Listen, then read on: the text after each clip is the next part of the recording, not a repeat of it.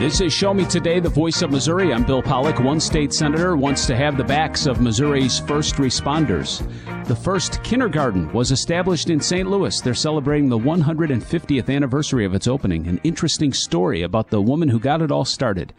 And we'll talk to our friends at the St. Louis Art Museum. The state auditor's office uh, examines how Missouri's sales and use tax could be possibly better utilized. State auditor Scott Fitzpatrick joins Marshall Griffin the best use of Department of Revenue sales and use tax. Now, of course, um, no one likes paying taxes, but sales tax is, you know, just kind of accepted. But uh, apparently, this report suggests that uh, there could be a, a, better way or better way of um, of handling sales and use taxes by capping them, and that that would actually be beneficial to the, to Missouri. Can you explain that to us? Well, what this has to do with is actually the way that sales taxes are collected and sent into the state. And so businesses uh, are responsible for collecting sales tax from consumers and then remitting that tax to the Department of Revenue. And in, in exchange for doing that, statute of this, you know, state law gives businesses the ability to retain 2% of the sales tax that they collect on an unlimited basis.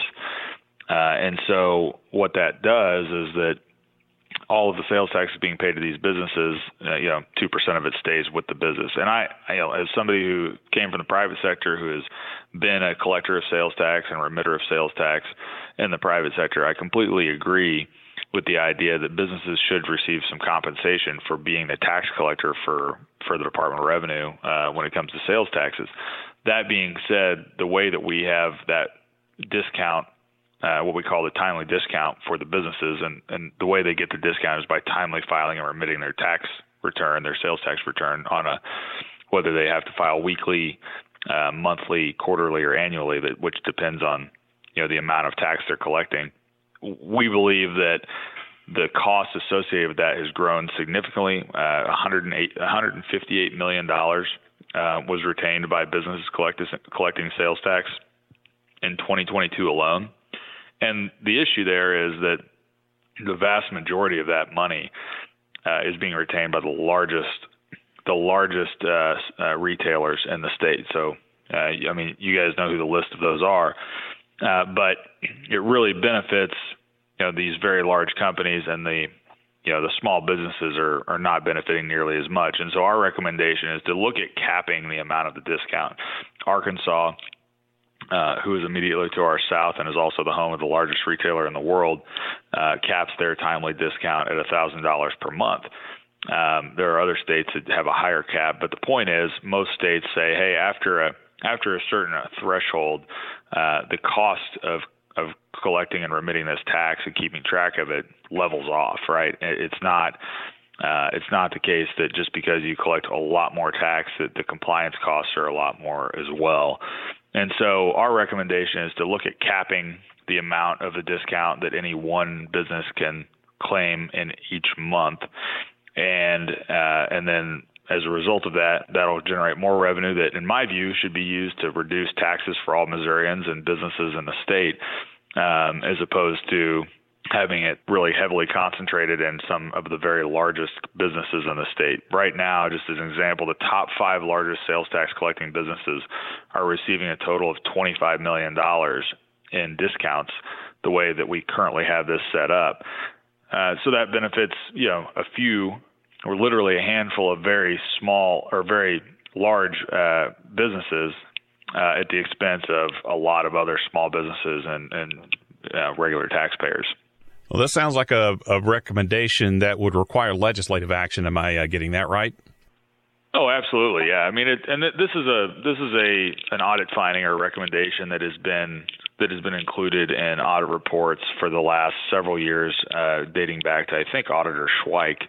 Uh, so you know, this has been a finding that has has been reported by Republican state auditors and Democrat state auditors, um, and you know, our view of it is, I, you know, I, I don't believe the state needs to be collecting more money from from people. So I don't. I'm not saying that we should eliminate this discount or cap it uh, that the businesses are uh, are able to take advantage of, and then just keep the money. I'm saying we should use those savings to redistribute that money to all taxpayers who are paying taxes, um, and still make sure that we leave a discount so that all businesses are able to to offset some of the costs of of collecting and remitting that sales tax, but just not make it so that we're having you know five five businesses keeping twenty five million dollars of of the sales tax that's being paid uh, to them. So that's the you know that's really the benefit or the the way that we're looking at uh, at the recommendation.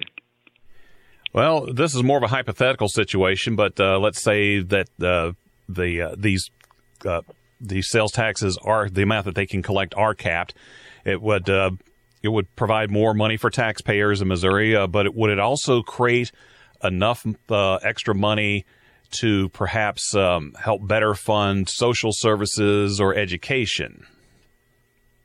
If that's what the legislature chose to do with the money, as I've said, my my my view of it is that we have a tremendous amount of of, of revenue coming into the state, and so this is not a this is not, from my view, a policy recommendation that I am viewing as a, a way to grab more money for government.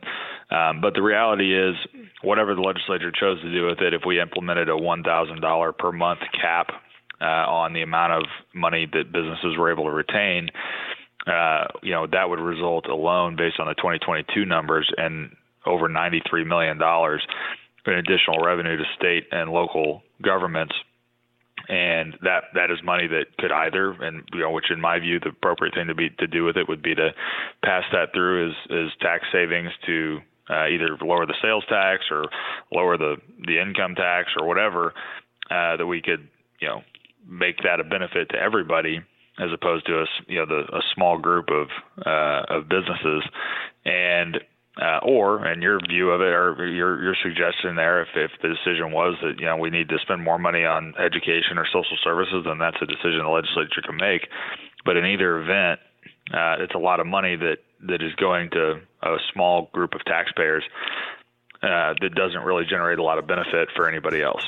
A lot of people may not think about uh, what a state auditor's office does, but uh, just got a good sample of it there. And that was State Auditor Scott Fitzpatrick.